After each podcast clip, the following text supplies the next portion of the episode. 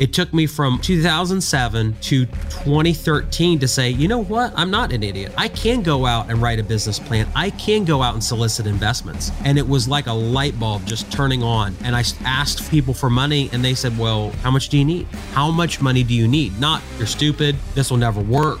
Why are you asking me this? It was how much do you need and how quick do you need it? If if I would have had that same mindset back in 2006, 2007, I would have an asset pool in the hundreds of millions of dollars. And maybe you'd be asking somebody else, who do you prefer, Brandon from Investment Joy or Cardone?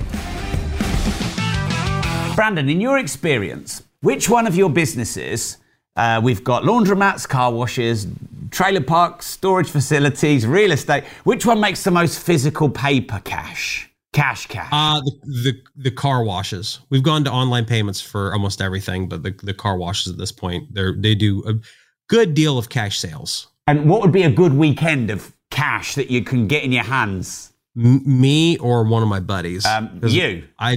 Oh, me. Uh, good weekend in cash five six thousand dollars. And, and what's the most you've seen someone in these kind of businesses have cash? Two hundred and fifty to three hundred thousand in a weekend. Uh, that that case I think was a week. So I don't know what it would have been for a weekend. Yeah. Let me put it this way: I've seen car wash owners. Um, I was mortified. He they opened up a pay station, and it's in very rural America, not a large metropolitan area, middle of nowhere. They opened up their payment system and the the machine holds 20,000 20,000 notes. So 20,000 ones, fives, tens, and 20s. It was an expensive car wash. So a lot of them were $10 and $20 bills. 20,000 capacity. It was three quarters of the way full. So there were 15,000 notes in the machine. And I was mortified because the machine was not very secure, very easy to rob. And I looked at him and I said, What on earth are you doing here? And he said, oh, I haven't checked it in a while. You haven't checked your machine in a while. And this was one of three, one of four payment machines at this car wash. And I said, you know, you left this. And he said, and the worst part of it was it was an 18 year old kid. He had more or less inherited or been, he didn't inherit it. He was given the business by a family member to run, and it was his plaything.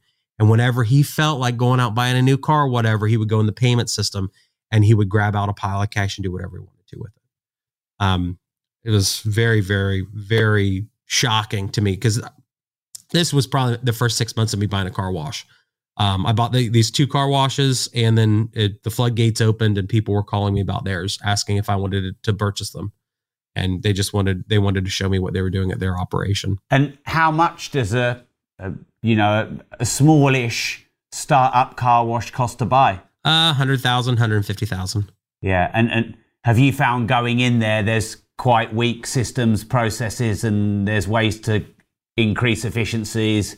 Here in the United States, we have a lot of car washes that will not take credit cards or debit cards because the owner wants 100% of the cash to come th- or 100% of the um, sales to come through cash because they want to be able to take their cut and not report it on their taxes. So they are more than happy to deal with the money coming in and going out if they can grab their share. Um, they don't see the upside on automating their payment systems, and that's that's been a very odd thing. It's very similar in laundromats too.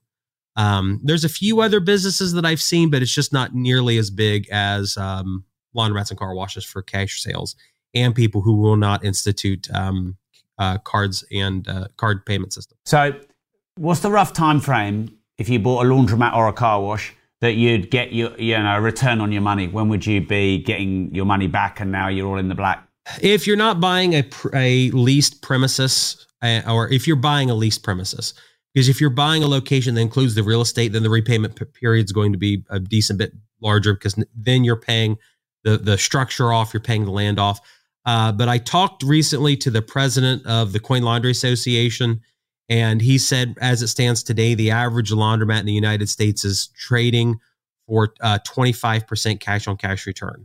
And he has the data from thousands of sales nationwide.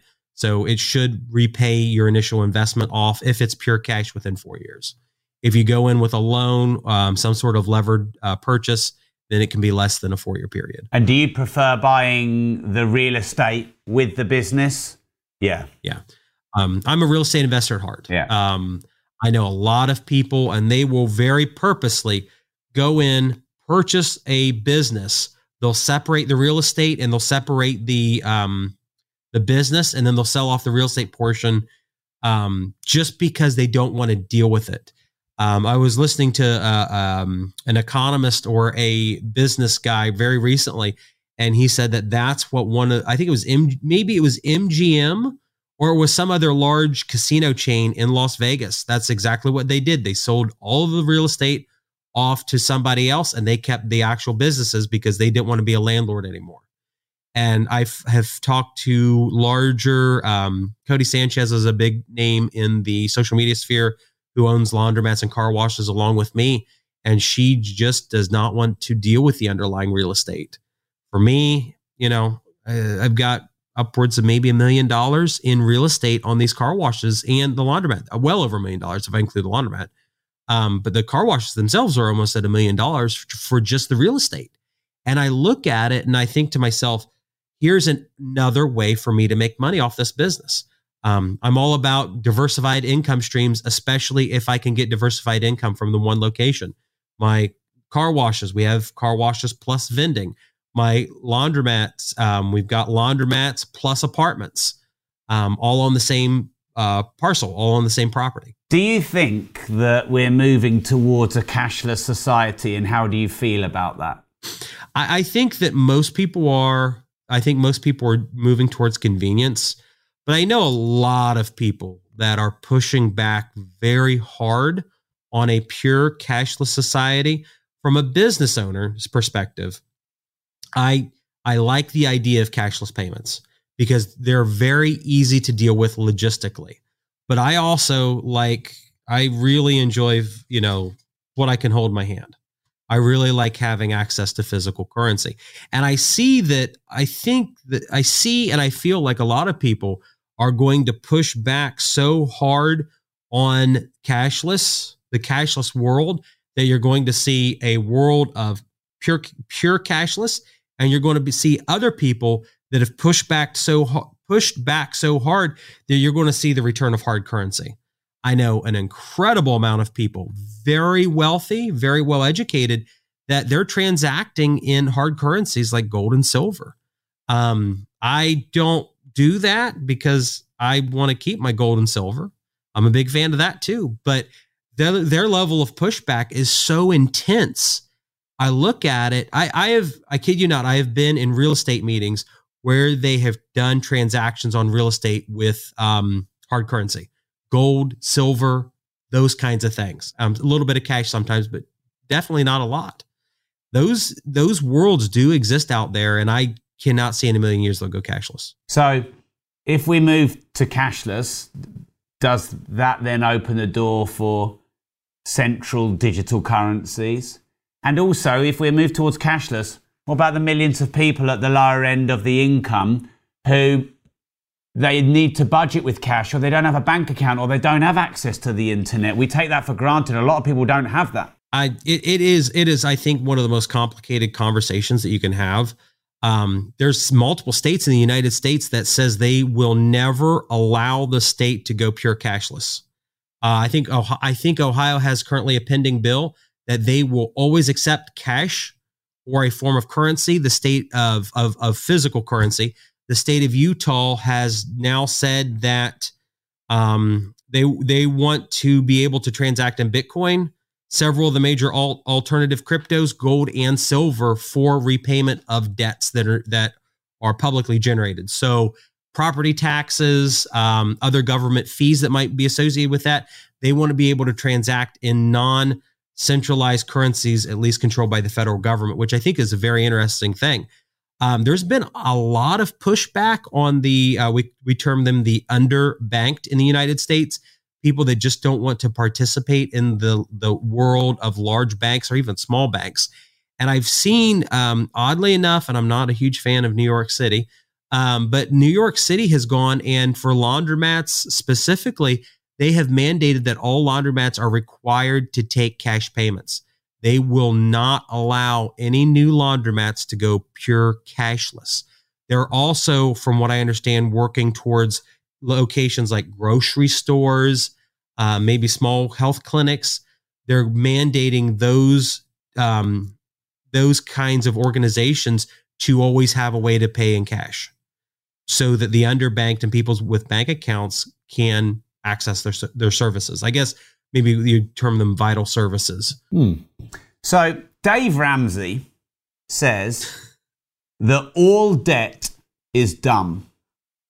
Is that a dumb thing to say, Brandon? No, I don't think it's. I, I respect the heck out of Dave Ramsey.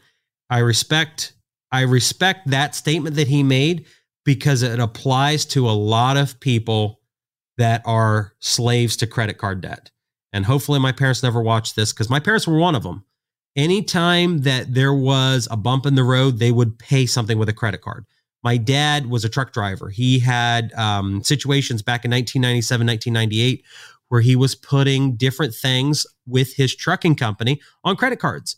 And it was a terrible choice. It was terrible debt for him to take on at 22.99% interest here, which I can't believe my parents ever paid a debt at t- over 22% interest, but they did. And it was a terrible thing for them to take on that level of debt. My dad thought it was a business debt, so it was it was it was a good idea, but they had access to credit and they spent it very foolishly. I feel like Dave Ramsey's uh, um, comments and content are mostly driven for the lowest common denominator, your average person. Your average person who is more than content to go out and buy an expensive card expensive car, pay zero down on the car. Um, they're fine with going to the sh- store and buying whatever the trendy clothes are. They're wanting to uh, access a level of lifestyle that they don't, they can't support with their finances. So I think that when your average person looks at debt of, oh, what can, what kind of clothes can it put me in? What kind of car it puts me in? That's that's true. Uh, I don't like the consumerist mindset. I don't like buying things that don't have much of a value to them. But then I also look at the other side where if you treated all forms of debt in a way that they should always be avoided, no one would ever own real estate. No one would ever own a business. No one would ever, um, it would be almost impossible to transact in a business without a loan. And there's a case where it's my prime example. There's a very, very multi there's a well-known multi-billion dollar firm in the United States where the owner is a huge fan of Dave Ramsey. He might even be a personal friend. I'm not going to say who the company is, but uh, they absolutely follow the Dave Ramsey mindset. The the corp the company they run a manufacturing firm here, here in the United States. They do not use any debt whatsoever. They make wonderful products that could that have the potential to sell tens of billions of dollars. But they are selling between half half a billion and maybe 1 billion dollars in sales. And it's because they will not use any level of debt to buy machines to make more money. They're, they're manufacturing. They won't pay for tooling unless they've got two or three times the amount of money that they need in their bank. So what happens is this specific business is stuck in a cycle of selling the products they make to competing manufacturing firms with a license. And I'm not opposed to licenses, but they they make wonderful products and they are stuck licensing their ideas to competitors because they can't scale their growth because they refuse to use any level of debt. I look at them and I say to myself, I would love to buy these products if I could get them. They're they're in such demand that they sell licenses off to competitors that oftentimes make inferior products but they won't use debt. And I feel like a, a competent business owner would look at 10 billion, 20 billion dollars worth of sales they could do every year. And if it would just take a couple billion dollars worth of debt that they could repay over the lifespan of the tooling, it, it would, it seems like a dumb decision to me. And I, I, think that that's the dangerous side of the coin when you follow Dave Ramsey's advice without putting any level of thought into it. I think it's very, very, very concerning, almost dangerous. Do you see a difference between good debt and bad debt? Yeah, good debt's when it good or bad debt is when you go out and you use it to buy stuff that you don't need. You and need. But when you use debt to go out and acquire things that can make you more money, um, I think it's a good thing. For me, you know, the thing that I've said more than once is all debt does is it takes you to the place you're already headed faster. And if you are on a trajectory towards bankruptcy, debt is just going to get you there quicker. But if you are an upward bound and you're already doing what makes you money and you utilize debt, it is just going to increase your trajectory and your growth, and it's just going to advance you further. What's your best negotiation tip for buying a business? Ideally, at a discount. Uh, generally speaking, I want to know what the owner, current owner's biggest problems are. If I can quickly identify what their problem is, I can leverage that problem into a solution. And that solution will often involve me getting a discount. And it doesn't always have to come on the surface of, I want this thing for 50% of what it's worth. It doesn't always have to come at the disc that at the discount of, I need this thing immediately for uh, 70% of what it's worth. Um, oftentimes you can arrange negotiation tactics with them if you know where their their their uh, their problem point is.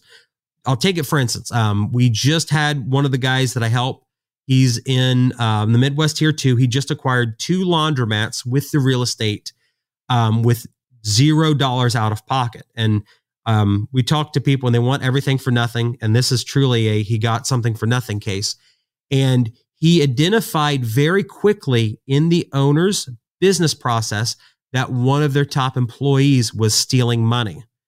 He did not tell the seller it, but he very quickly identified in his due diligence that a employee in the company is stealing between 600 sorry 60 and $100,000 per year. So when it came down to it, he identified this the owner's huge problem in this the operation of these laundromats, employee theft. And he proposed an offer to them where I'm going to pay you over what this business is worth under two stipulations. Stipulation 1, you finance this business for or this business with the real estate for 20 years Stipulation number two is I want it at um, 0% interest with 0% down. The seller looked at this, this laundromat business with the real estate. He's on the surface, he's getting a, a significant discount on it, or he's getting a, significantly over what he's asking for it. And he took the deal. My guy looks at it and he realizes that immediately that employee is getting fired. And it immediately improves the books from being in the red to in the black. He had the guy dead to rights. It's a it's a um, young man and his girlfriend are going in every night and stealing from the laundromat, and he picked it up on the cameras. And uh, that's a really crazy example, but I find that many businesses have these these critical failings in them. Once again, when you work in the business and not on the business, you don't take that step back and stop treating it like a job and more like a business and an investment. Those kinds of problems you end up getting blind to them. And somebody can be stealing you, in this case, stealing from you every single day, and you miss it. So when you can identify those point, pain points, you can get what you want. And it's not that you can't get a, a good price on the surface, because if someone has to sell something today and you structure the deal, I'll buy this business today for X amount of dollars, you can very much go out and get an immediate discount on it because you've put yourself in the driver's seat. You've put yourself in a position where you can take it over immediately. And what are the most common pains or problems that business owners are experiencing that you can use as negotiation leverage? Um, usually I'll sit down with them and we'll critically go over the books. We will look at their financial position. And when you understand how the business works, you can very often start showing them that they're not making near as much money as they think they are or how much money they told you. I've run into, looked at a car wash uh, this week the owner says, I'm making $200,000 a year on this car wash. And we looked at him and he's basing the remainder of 2023 sales on the performance from January to um, end of May, I think it was. And we assessed how was the weather for your location? How was your utilization of it? How much were you paying employees? And you find out that the owner of the location was doing more work than they should have, and the weather in their specific part of the United States was almost anomalous. Very, very good weather. So, based on standard standard math, it will not make as much money as they believe it is, especially when the owner's working 40 hours a week on it. Um, which, as an owner of a car wash, you should not be working 40 hours a week. So then, when you go and you look at it, how much is it going to cost to hire a manager? How what's it going to look like revenue wise for the next six months of the year? What's it going to look revenue wise one, three, five years down the road? The business does not make near as much money as they as they thought it would or they expect it to. So when you can go in and show that owner that what they're telling you is not true, then they've got a moment where they've got to realize that um, if any other competent investor is going to buy the location, they're going to run into the same due diligence problems. The difference is three months down the road when the weather's um, statistically much worse, those um, problems during due diligence are actually going to compound. So then, in that specific case, you can go in and get a better discount um, immediately rather than letting them go down the line. But then sometimes there's there, it, it, can be advantageous to wait a little bit and make sure that you are um, you've got a competent handle on that business. And once again, um, the big thing is identifying those pain points in the business. What to you makes a business investable? Like maybe the top three things. Um, I, w- I want to see that there's a good track record of some level of either growth or stable sales. Um, with car washes, 2020 was a very bad year due to coronavirus. 2021 was a good year because um, of a lot of people going out buying new vehicles. So we had a terrible year 2022. Uh, sorry, 2020, great year 2021. 2022 was an average year. 2023 looks to be a little bit above average. But I want to see what does their sale, what do their sales look like in the three years prior to coronavirus, if I can access them. So I want to see is there stable, is there stable um, sales growth? If there's not, and they're they're on a decline, then I need to look at immediately how can I fix that. Um, number two, which kind of has to do with number one, I want to look at how they're marketing. That's one of those automation points. A lot of people do not automate things. You should have an automated system of advertising. I'm very big on social media marketing. You know, I do the YouTube thing, but I'm very big on like community based advertising with Facebook and Instagram.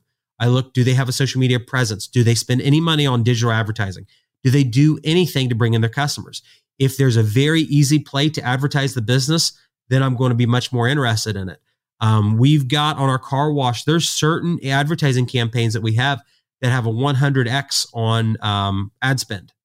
For every dollar that I spend on my car wash in certain uh, ad segments, I get a hundred times return on that. Um, one of those things is we give out free car washes. We also do it with our laundromat. Um, we give out free products every so often, and then we create social media campaigns to give away free products. And my return on the ad spend is just unbelievable. So I look at how easy is it going to be to advertise that business? Are there any hurdles with advertising it? There's certain businesses in the United States have very strong restrictions on advertising. Let, for instance, um, marketing securities, marketing stocks, marketing investments. That's one of those things where if you're in that world, there's a lot of stipulations on what you can and cannot say, either publicly or privately. Um, if you are in the pharmaceutical sphere, you can there's certain things you can do for advertising and certain things that will end up in major fines. Um, there's even some things you can and can't do in real estate. Now, real estate, you can do 95% of whatever you want to with marketing, but there are st- some different market segments that you've got to be very careful on with advertising. And then the third thing that I want to look at is um, is there a clear path to grow it, grow the business while you walk away from it and make it um, make it a much less active involvement? Can I outsource this to somebody? Is there good talent that I can bring in when necessary? If there's something I can't automate through software, can I bring in talent for not a lot of money?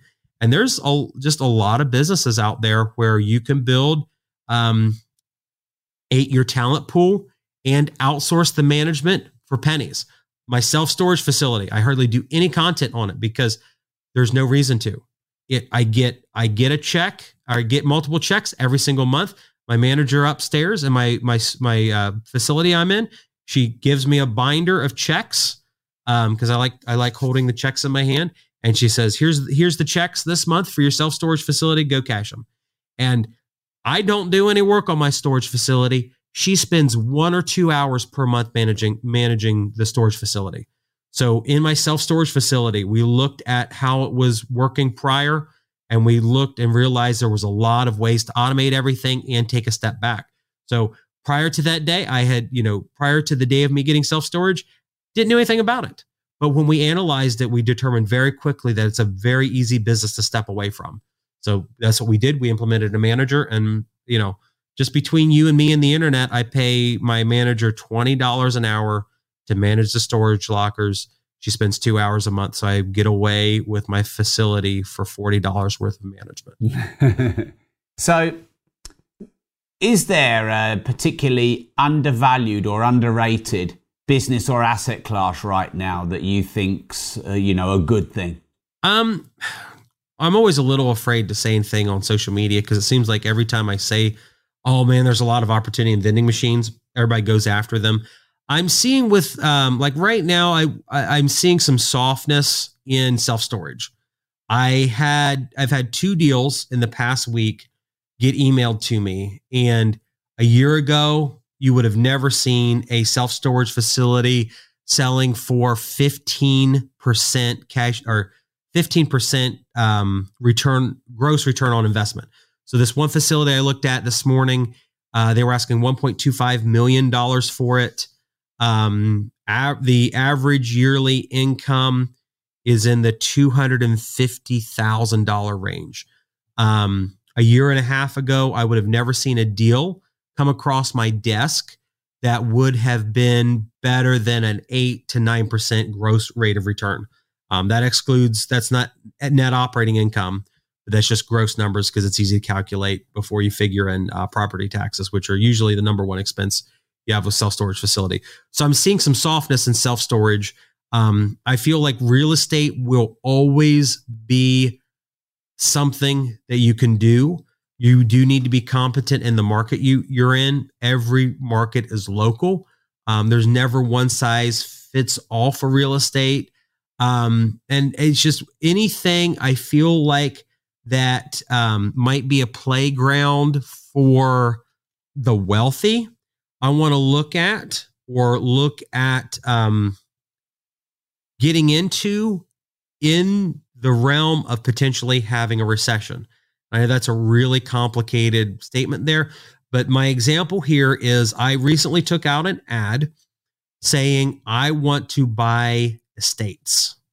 And what I mean is, I want to write one check for everything you own, meaning your house, your real estate, your vehicles, your coins, your um, antiques. I want to write you one check. And um, I was shocked at the response that I got. And it's from people that I would not have expected wanting to just exit everything they have. And these are from older people just wanting to leave where they're located and move somewhere else. And we're talking about buying everything somebody owns for about 70 cents on the dollar. So I can go get my financial backing however I need to. And these are usually multi-million dollar estates. So we could we could do a syndication on them. And I'm objectively valuing everything in somebody's life and then writing them a cash off cash offer for 70% of what it's worth. So real estate, vehicles, antiques, coins, whatever. Um, I'm seeing some major softness in that market too. It's not something that I talk about very often in public, but I figured, hey, you're a cool guy. I'll say that. Um, so um, that's something I'm seeing softness in because what's happened is in the past, because I've been, re- I, I got my real estate license before the last mortgage crisis, the one that we had in 2007, 2008, when it started getting rolling. And the thing that I noticed back then that I wish that I had wished that I was in a position to do then that I am now is um, people start getting rid of during a potential recession. They start getting rid of um, real estate. They start getting rid of cars. They start getting rid of coins. They get rid of everything that has a value to it because they're worried that it's going to underperform. And in the end, it, it if you have something and you've bought it at a proper price, it doesn't under perform. It gets it's might run stable for a while, but it won't underperform as long as you get a discount on it. Yeah, in to add to that, Brandon, in the banking crisis, so many bankers were selling their Rolexes and their watches. And I was buying Rolex Daytonas back then for 5,000. It's hard to buy them now for 25,000. So, Yeah. yeah. We always do a quick fire round to end the show. Are you Okay. are you game for playing? Sure. Great. So, would you rather take now 1 million in cash or 1 million of engaged fan followers on your social media of choice and why? Uh, I would take the engaged followers because I can make more than one dollar per person. I could, I could, I could make way more than one dollar per person. Can money buy happiness? No, but it can buy security and sta- stability. And oftentimes, security and stability is very much like happiness. Do you prefer Grant Cardone or Jordan Belfort and why? Uh oh gosh, that's terrible. Um Cardone because he has a jet. He still has the jet, right? What's the biggest mistake you believe you've ever made? Oh, um, not learning to do uh, proper accounting math when, at a young age. I grew up as a um, uh, algebra failure, could not do math very well, and um, I ran a business when I was 15 years old that was capable of making probably millions of dollars. And if it, I under if I had understood how to do proper accounting, I would have had a much better shot of making a lot of money at 15, 16 years old when my family was ab, ab, in abject poverty. But because I didn't understand math, I couldn't get it done. What's your biggest regret? Um, I don't know. It, it would probably be not. I, I guess not, it's kind of a mixture of not believing in myself and not asking for things. I've for years and years and years I felt incapable of giving other people a lot of value, and this specifically in the real estate world, but I feel like it's probably more than that. Um, I was on the front seat, like I said earlier, in the crisis, the mortgage crisis of 2006, you know, 2007, 2008, and so on. And I, as a real estate agent, um, was seeing apartment complexes and houses sell for nothing. Um, apartment complexes that are now worth half a million dollars sell for 25 grand back during the crisis. And I could see this tidal wave that was destroying property prices, but the the real value, the true value of those apartment complexes wasn't really shaken. And I just felt like I'm I've been in real estate for 2 or 3 years. I I'm you know, I'm not good at math, I'm not good at any of these things. No one will give me money. No one will listen to me that this is a temporary thing and we should go out and buy some apartment complexes. It took me from oh 2007 to 2013 to say, you know what? I'm not an idiot. I I can go out and write a business plan. I can go out and solicit investments.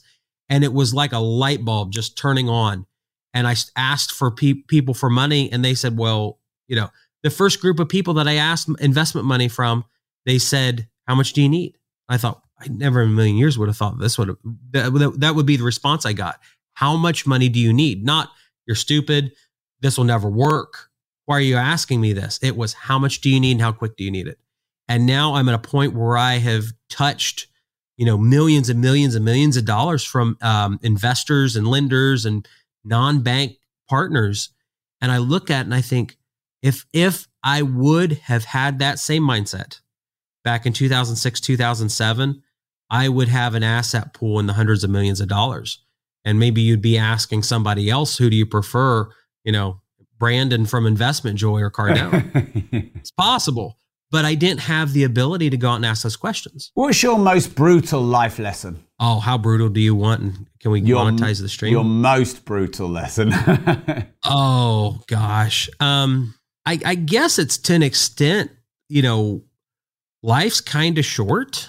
Um you really need to be on your game. Um I've got a lot of people in my family that have died young. I've seen a lot of my tenants die young. Um I have walked into apartment complexes with dead bodies in them, people have that have died and it's incredible to see um all of somebody's life end and you get that it's it, see somebody's life end and you're at a point, well, did they get done all of what they wish they could get done? And the family's there, they're wishing they could have done more. I'm pretty sure the person died with having a lot of regret. So the the brutality part there is, you know, even for me, am I on my A game? Am I doing all that I can do? Am I going to live a life of regrets? Will I end up 20 years down the road saying, should I have taken more risks? Should I have spent more time with my family? Should I, what are the regrets that I have? And even though we, we, we talk about the, the regrets that I've had, um, I feel like there are going to be some regrets, but they're not going to be brutal because my life's not over. And the problem is there are people out there that don't have a lot longer to live and they're it's not even on their radar at this point. They they it's not even a concern in their mind and it will be a concern soon. It will be a extreme concern for their families. What one thing about life are you A most excited about and B most scared of? Um, I, I, would say it comes back to a lot of, of my family. I've got five kids. I love my kids absolutely to death. They're all um, unique. Um, I'm very, very blessed to have my kids, and I'm thankful for it. But I'm also terrified because no matter what I do, I cannot. Um, I can give them mentorship. I can give them leadership. I can do everything within my power to help them, but it will be their choice on what they want to do with themselves. My 13 year old, she loves animals. She's a very kind girl. My 11 year old daughter, she's very aggressive with people. She's very, you can't tell her anything. And I look at that and my wife, my wife's got a great perspective on that. She says, your 11 year old is, is passionate and she can use that ability in her life so no one will be able to talk her into doing the wrong things. Great, honey. That's a wonderful, wonderful thing. But then again, there's a flip side to that. My my 11 year old could be so stubborn she doesn't learn from my life lessons. She won't learn from my wife's life lessons and the people that are around her, and she's going to learn the hard way. My 13 year old, who's as kind as can be, she could be taken advantage of easily by people that are um, wanting to mis- misuse her kindness. And um, that's the most scary thing because I can try and transfer everything to my kids. It's in my it's in my goals. We're doing our best to instill our values in my children, but once again, it's going to be their decision and not mine. So this show is called Disruptors. What does the word disruptive mean to you, Brandon? Um, for me, it's it's something that's transformative and it disrupts the case of the normal. We talk about uh, the pandemic; it disrupted the life of a lot of people. We talk about um, the invention of the computer; it uh, absolutely devastated the lives of a lot of accountants. Um, we look at artificial intelligence; it's on um, you know it's on everybody's lips at this point. It's going to disrupt uh, a lot of businesses and a lot of people that thought they were secure. And then um, in those disruptions, to the victors go the spoils, and the people that are at those the forefront of those levels of disruption um, end up typically making quite a bit of money. So if I want to position myself, or I want to sit down and really think about it, I want to be somebody that is disrupting the norm in a business, I don't want to be the person that's getting disrupted. I see a lot of people that get disrupted and it just absolutely crushes them. Hmm. And where can we follow you? Where do you want us um, to go? You can get go check out investmentjoy.com or you can uh, follow me on YouTube, TikTok, Facebook. You might see me on chat Snapchat soon. Um, we shot a pilot show for that this week and um, just pretty much any of the social media platforms, everything's at Investment Joy. Brandon, I've had a great time. Hope you enjoyed it too. And thanks for being on the show. Well, thanks for having me. I appreciate it. Cheers.